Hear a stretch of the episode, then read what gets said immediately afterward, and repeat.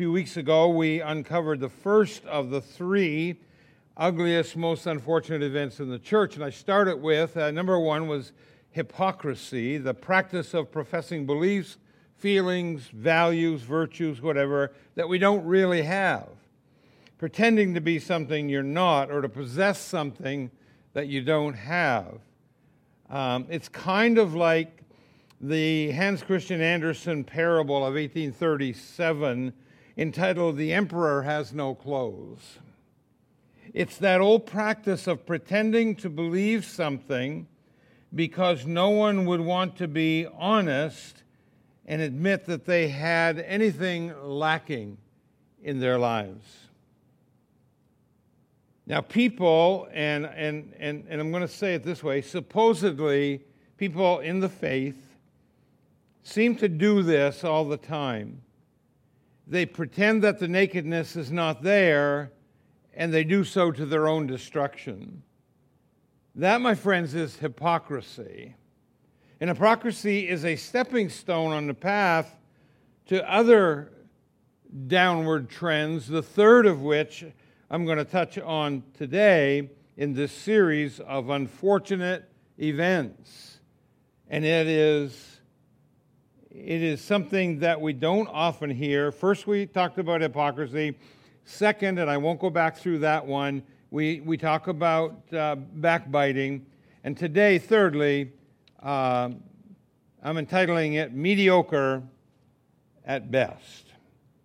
Let's just pause and pray and ask God's blessing on the word today. Heavenly Father, thank you that we are not left without witness, but that we have your word today. And we have warnings and we have uh, admonitions that sometimes are easy to overlook or maybe just ignore altogether. Today, we want to look deeply into these words and we want to know the message that you have for each of us and for all of us as a church body, the body of Christ. Uh, Holy Spirit, hover over this place in a, in a special way, in a divine way. Touch every heart and Lord, may we come out of a message like this today, a message straight from your word, uh, as stronger and more dedicated and more devoted to your purposes. And we'll thank you in Jesus' name. Amen. In case you thought I forgot you, uh, I am going to, uh, and it goes along with today's theme, I'm going to bring you a heartfelt, better, later, uh, better late than never a belated happy Valentine's to all. And we put it this way to all those who are taken, almost taken, taken for granted, waiting to be taken, assumed to be taken, or those who aren't taken seriously at all. Thank you. Does Chick fil A ring a bell? Hmm. That's a bad thing to mention this, this near lunchtime, isn't it? Chick fil A. S. Truett Cathy was the founder of Chick fil A back in the 1940s. He was a godly man who never accepted mediocrity, not in his life, not in the life of others, not in the work environment, not in his business. And you know that since 1948, that company has lost millions of dollars. Not really lost, they don't consider. Actually, they say it's slightly over a billion a year now, all because of one decision they made back in 1948. You know what that decision was? The restaurants are not open on Sunday. Truett Cathy did a lot of great things. He cared for children by developing foster home systems called the WinShape Homes. His favorite truism is, and I quote, it's easier to build boys and girls than to mend men and women. This is a man who was a man of purpose, and his purpose, number one, was to serve his God. Woody Faulk, F A U L K, an orphan who was rescued by Mr. Cathy, uh, put, uh, put, was put to work by uh, Truett Cathy that man is now a vice president uh, of this huge firm, And he says everyone that knew Mr. Cathy knew him uh, by the Bible verse James 1:22, which says, "Do not merely listen to the word and so deceive yourselves. Do what it says." You know, there is a danger that we face as faithful believers. It's the sin of complacency or the sin of mediocrity. We begin to merely listen to the word and not do what it says. Oh, yeah, we do church, but I think sometimes more out of habit than anything else, or just a sense of, of needing to be there. We know not why. We, we, we lose our passion and we lose our hungering and thirsting after righteousness. We lose that drive to be more than ever, uh, be, be more than anything we ever have been before and to be closer to God and more in touch with God and more usable to God uh, than ever before. After spending some time consulting Merriam Webster, I personally came out with some very interesting facts about the adjective mediocre uh, and the noun mediocrity. So let's just take a look at it. I've provided a little visual for you. Mediocrity, let's look at the word. It comes from the Latin, two words. The Latin word medius, meaning middle, and the Latin word uh, uh, chorus or uh, choris, meaning rugged mountain. So, literally translated, it means to settle halfway to the summit of a difficult mountain. It's a compromise of abilities and potential. It is a negotiation between the drive to excel and the biological urge to settle for the most comfortable option. You see, mediocrity says it's acceptable, but not A1. It's better, but not best. It's exceptional, but not excellent. It's fine, but not fabulous. It's good, but not great. It's higher, but not highest. And it's okay, but it's not outstanding. Now let's apply some of this to the church at Laodicea in the book of Revelation, and then in turn to the church today, right where we live, and right here in the 21st century.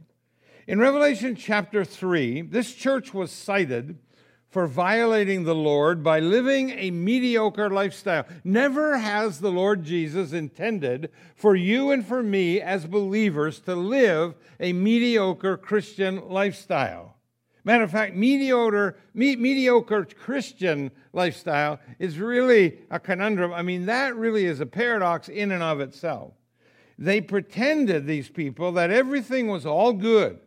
They thought they were successful. They thought they were rich. They thought they were lacking nothing. And I'm sure they perceived their success as God's blessing upon them, whatever.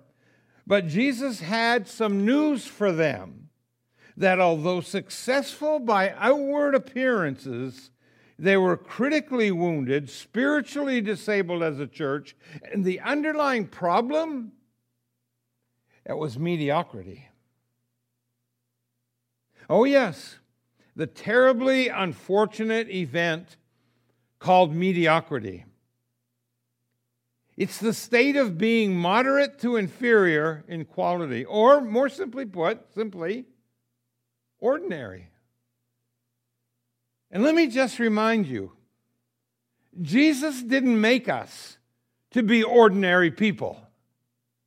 Jesus didn't intend us to live an ordinary life. We, we are extraordinary in every single way through the Lord Jesus Christ. In the book, and you say, Well, I, I don't feel extraordinary at all. I don't feel I'm more than ordinary. Well, don't put that on Jesus. Well, I don't feel very close to God. Guess who moved? You see, in the book of Revelation, the Bible calls mediocrity lukewarmness. If you look at that third chapter and go down to verse 15, you'll see these words I know your deeds, that you are neither cold nor hot. I wish you were either one or the other. In other words, I wish you'd be passionate about something. Fight with me or against me, but don't just stand there. The Laodicean church was a lot like many mediocre churches in the world today. Very sad to say. They conducted ministry in that city or town, whatever. They seemed to be successful. They had plenty of people coming, probably showing up every time they met. But the problem was, most of them only saw the church as a place to be entertained and fed. Oh, I'm here. I'm here. Feed me again, feed me again, feed me again. They thought it was the Laodicean bed and breakfast for the spiritually rich. All the most influential people came to this church. They probably came in their gilded chariots. The worship was contemporary, I suppose, for that century they lived in, and their nursery facilities were probably beautiful beyond compare. Oh, you never had to worry about the preacher he wouldn't offend anyone with this sermon. And the members felt that they had a church that they could be proud of, and they were very much so.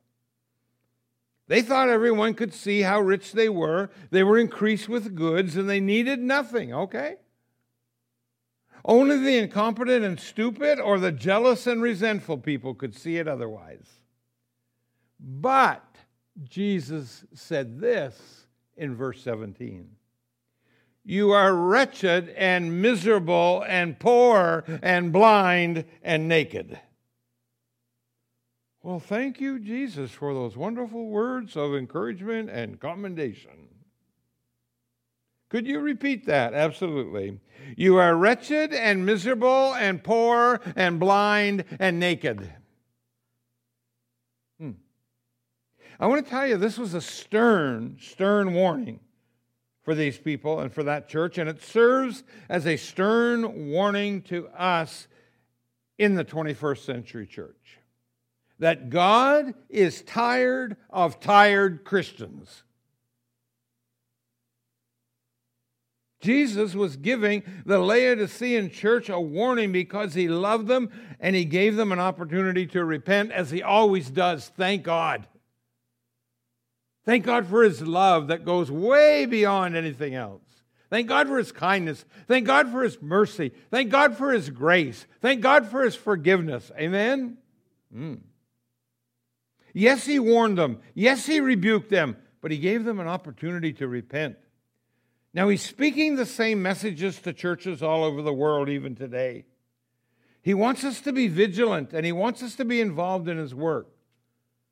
Today, if you came into this church or into this building with a mediocre Christian lifestyle, here's what God is hoping that you will leave it, all of that mediocrity, all of that complacency, all of that take it or leave it, doesn't really matter attitude, and just drop it at the cross and pick up a passion for the purpose of God in your life from this day forward until that wonderful day when you actually are in his presence. The very clear message that Jesus sends to his people today is that he is fed up with and will not tolerate mediocrity in the body of Christ. Period. Period. Amen. In the 16th verse of Revelation 3, we read these words of Jesus So, because you are lukewarm, neither hot nor cold, I am about to spit you out of my mouth. Friends, he's saying if you live a mediocre existence, your soul is in imminent danger. Jesus relates mediocrity, I, I have to say it, to lukewarm phlegm in, in his mouth. Now, phlegm, I don't need to go into all the details, is a pretty disgusting thing to have in your mouth or your throat. It's usually a result or a sign of an illness. And you know, mediocre people are sick people spiritually. Everyone who lives a mediocre, lackluster, moderate to inferior Christian life is in danger of being rejected by God and ejected from his, his mouth like an unpleasant substance.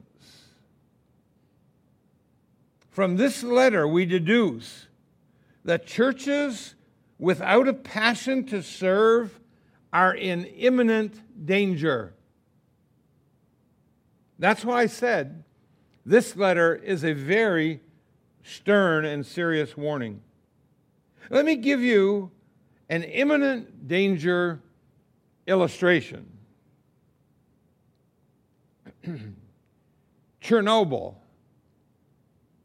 Ukraine, 1986. Does that ring a bell? For some of you, newsworthy people, it would be it would bring back a memory for sure. Do you know after the disaster, workers had to put lead suits on and scoop the debris into a large hole over the exploded core? Now, do you, you know that each, and did you, did you even research it? You probably didn't, so that's why I'm explaining it. Each man could work only three minutes at a time because three minutes was a lifetime dose of radiation. The man who had to explore the debris near the core, oh, that lucky guy, to find out if the core had been breached, while he was down there in the core, something dripped onto his head. And he was terrified for his life. You see, if it was liquid from the core, he was a dead man. His bones would literally rot from inside him. Anyone about to be to be near that stuff was in imminent danger. Well, if this if this was radioactive, he was gone. But after a radiation test, he was relieved to discover that what had dripped on him was only water. But he was walking through nuclear waste. And need I tell you, his life was in imminent danger. Being a lukewarm Christian is like walking around Chernobyl, hoping you didn't run into radioactive waste. That's a dangerous place to be. And the longer a person stays there, the more deadly the effect of being mediocre. Anyone about to be spit out of the mouth of God, like refuse, refuse is, is in imminent danger. The unfortunate news here about most of these people is they have no idea what condition they're really in, and that's so sad. So Revelation 3:17 goes on. You say I am rich, I've acquired wealth and do not need a thing, but you do not realize that you are wretched, pitiful, poor, blind and naked. You see, what's so sad today is that many people don't know their true spiritual condition. They don't know where they stand with God. They don't know the God thing. They don't understand the grace of Almighty God. They don't understand their beginning, their ending. They don't understand time and eternity. They don't understand where they are. And there are a lot of people walking around with cancerous time bombs counting down destruction in their bodies, and they have no idea what condition they're in. And there are a lot of Christians living mediocre lifestyles with no idea what condition their souls are really in. And a lot of churches are like the one in Laodicea. I hate that to say that, but I know it to be true, and so do you. Those churches appear healthy and successful from the outside, but they're suffering from spiritual disease on the inside because all the parts of the body are not working as they ought to. So don't make it a handicapped church by failing to function. Let's not do that. Don't refuse to serve just because the conditions aren't perfect. Don't assume that someone else should or could be doing that, or maybe even doing it better. Don't be so thin skinned that you spend your time blaming your lack of service on someone else. I've heard all of those things. And quit obsessing over your past and start living for a glorious future.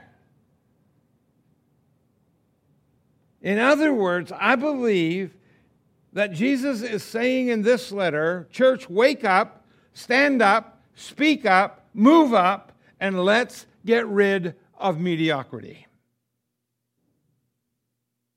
I'm convinced that Jesus wants faith community to be successful. I believe you think that way too. Otherwise, what are we doing here?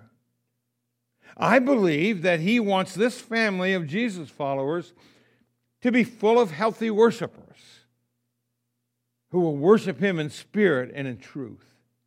I believe he wants us to be vital and healthy. I think he wants us to be growing beyond our means.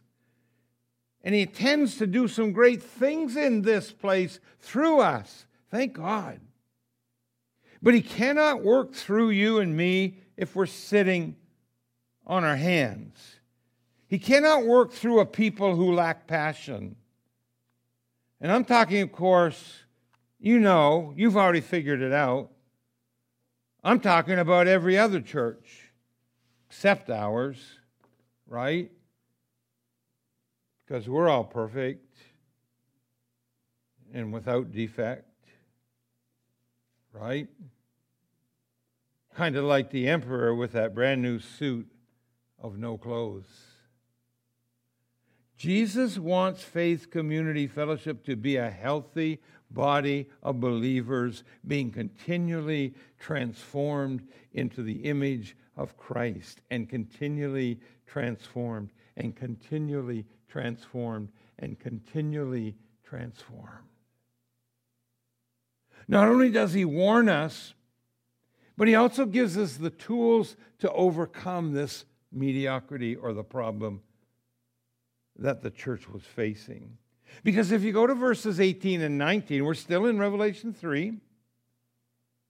Here's what he says I counsel you to buy from me gold refined in the fire so you can become rich. Thought they already were rich, huh? And white clothes to wear so you can cover your shameful nakedness. And salve to put on your eyes so you can see. Here's what I love those whom I love, I rebuke and discipline. So be earnest and repent. You know, I haven't brought you, you know, I have not brought you this far in this message, looking at this letter of our precious Lord, to drop you now and say, Have a nice life. Oh no. We need to look at the cure for mediocrity. And if you're living a mediocre Christian life and you know you are, and you're not where you know you should be with God, here's the cure for mediocrity. Number one, first, get involved with God. Get involved. May everything be a God thing. You see, He's always moving. So just jump in and be used of Him. In order to be rich, God's people need to purchase his refined gold. That's what he said. And he's saying to them, You're poor. Buy his gold. You say, How do we do that? Do we offer some extra cash in exchange for some of the good gold? No, no, no. We're not talking about the same currency because he doesn't use the same currency we use. What can we give to God then in exchange for the, for the good gold that he has. We can give him our will. We can give him our obedience. We can love God beyond measure. We can obey him. You see, to love him is to obey him, and to obey him is to show love for him. You say, how does one store up treasure in heaven that Jesus is talking about? With good works, clean hands, pure hearts, selfless devotion to see his kingdom grow on earth. Now we slip over to a letter by the Apostle Paul to Timothy, 1 Timothy 6. And I'm reading verses 18 and 19. And again, he's telling Timothy what to inst- how to instruct the Christians in the church there that he is, and churches that he has influence in. Command them to do good, to be rich in good deeds, and to be generous and willing to share. In this way, they will lay up treasure for themselves as a firm foundation for the coming age, so that they may take hold of. Can you read those next six words with me? The life that is truly life. Can you say those again with me? The life that is truly life. I got to tell you, I, I, I, said earlier, I, I, I, get, I mean, I know I've read this verse, I, I don't know how many dozen times, but just a, a little while back, I read it and slammed the brakes on. I said, I need to camp here for a little while. Do you hear those words, folks? We set ourselves a foundation so we can take hold of the life that is truly life. a lot of people are living life, but it's not truly life.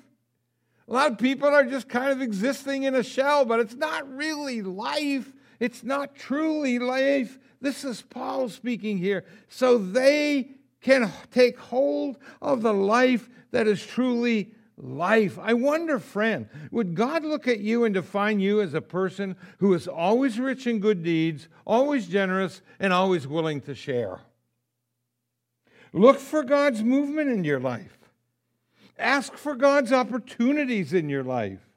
And then take those and, with His help, use those to serve Him in wherever He puts you. Then you'll begin to see your place. You'll see His plan. You'll begin to see Him at work in and through you. He will restore a new motivation that you've been lacking, and it'll come into your heart and into your life and into your spirit, and it will, it, it, it will permeate every part of you, all to His praise and to His glory, and you'll never doubt that this indeed is a true God thing because you have taken hold of the life that is truly life.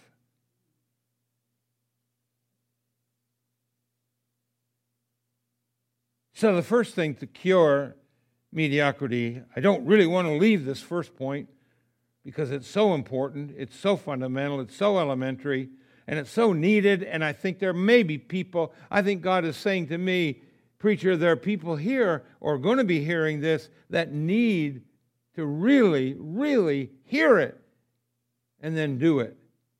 Get involved with God. The second thing in the cure for mediocrity is clothe yourself in righteousness. Sin drags us down. Do I need to tell you that? It kills our motivation, it separates us from God, and it makes us lukewarm in our walk with God. So then it brings on problems. And I could easily ask, and you could easily answer Is there anyone here under the sound of my voice that's ever had a problem? You ever had a problem? No?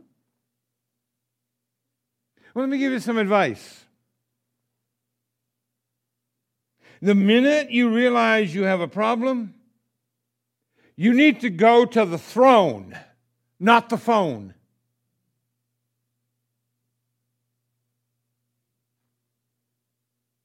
Oh, yeah, there's a problem. Oh, get right on the phone. Get where's my phone? That's the time that thing should be put away somewhere because you need time at the throne of grace. When the problem hits, you need the throne more than you need the phone. In the cure for mediocrity, the third thing, and you were singing about it a little bit ago, and I just loved hearing your worship. See with the eyes of faith. Ask the Lord to heal your heart. He'll do it. Ask the Lord to give you spiritual eyesight. He'll do it.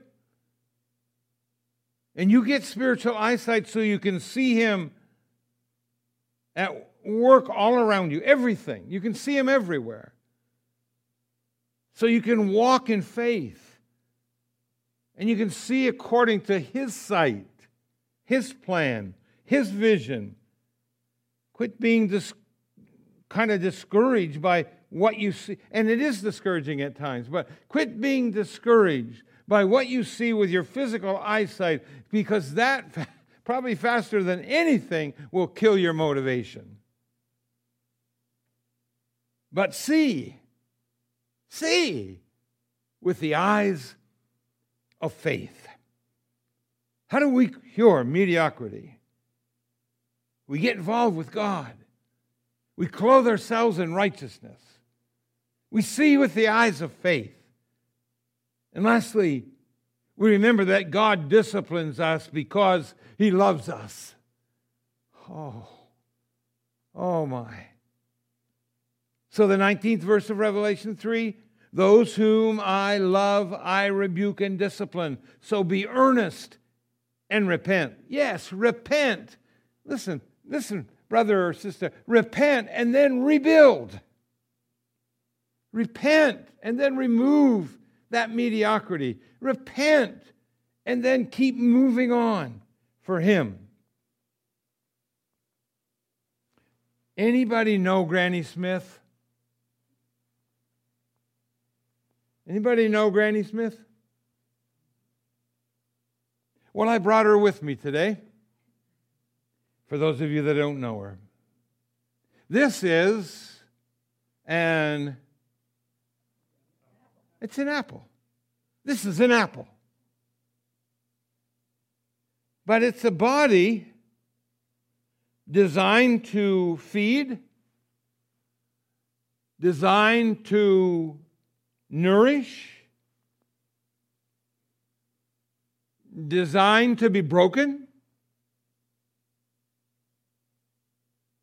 and maybe even designed to be distributed. But let me tell you if it sits on the counter and is never consumed, it dies and it decays and it's good for nothing but total waste.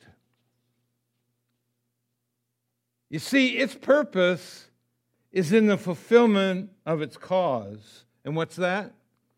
To be consumed to be used, listen to me, to be to give itself for the good of something much larger than itself. Hmm. So we are wasted when we sit on the counter and we just watch life go by. And we murmur and complain and grumble and grouse about this, that, and everything else. And we wonder why others are being blessed, but God's passing us by. Look, occasionally it might hurt to be broken. We all know that feeling. It might hurt to be just poured out. The fulfillment of our cause, remember, is to give ourselves to the good of something much larger than ourselves. What is that thing? It is the plan of God for time and eternity. The writer of Hebrews in chapter 6, verses 10 through 12 says, God is not unjust. He will not forget your work and the love you have shown him as you have helped his people and continue to help them. We want each of you to show the same diligence to the very end in order to make your hope sure. We do not want you to become lazy, but to imitate those who through faith and patience inherit what has been promised. So every seed you see that falls into the ground and is buried rises again to new life. For those who understand the principle of sowing and reaping, it is nothing to serve God, even in the things we don't want to do. Rather, it's an honor, it's an opportunity, it's a blessing. It's just beyond description to invest in the greater plan of God. Greater, I say, because it's greater than anything man can devise. For those who understand the principle of serve, sowing and reaping, the promise is eternal life. Coming back to Revelation chapter 3 and reading verse 20, very familiar words. Here I am, Jesus said. I stand at the door and knock. If anyone hears my voice and opens the door, I will come in and eat with him, and he with me. I wonder today, friend, is there something lukewarm about your life that you just don't like? Is it maybe your relationship, your connection with Jesus? Well, and, and maybe it's been a while, and I, and, and I understand it takes a while sometimes to make that move back. Maybe it's been a while since you've witnessed His power and His grace in your life. I don't know if it's been a while or if it's been ever. Perhaps you've slipped into a, a pattern of mediocrity. Maybe you've accepted this religious norm that so many Christians like to fall into, the status quo lifestyle. And as a result, your relationship with Him has become boring at best. That's mediocrity. You read your Bible, but you don't live it. You, you've even underlined a lot of the scriptures but you aren't practicing them. We can't sit here and wonder why we don't see exciting, powerful things happening in our lives and through our lives. Why you live a status quo Christian life and feel lackluster about church, about worship, about the Word of God. Doesn't you hear it and you hear it preached and it doesn't even excite you in the least? Because you're neglecting your relationship and your growth and your closeness to Him. But here's the good news when you plug into God, He will excite you with His plans, with His purposes, with His power in your life and through your life. And it all rests in a developing relationship with God through Jesus Christ. There's no other way to get there. So, first you repent of your mediocrity, and then you work more on your relationship with Jesus. Be available to do God's will and invest in His plans. Be available to serve long term. Be dependable. Be steadfast. Be there for the people who aren't yet. And don't let the church suffer because you aren't doing your part. And I close with the words of the Apostle Paul to the Philippian Christians in chapter 2 of Philippians, starting at verse 13. He says, For it is God who works in you to will and to act according to his good purpose. Do everything without complaining or arguing. Another version says, grumbling. So that you may become blameless and pure, children of God without fault in a crooked and depraved generation or warped generation in which you shine like stars in the universe. Paul went on and said, As you hold out the word of life, in order that I, your counselor and mentor and leader, in order that I may boast on the day of Christ that I did not run or labor for nothing or in vain.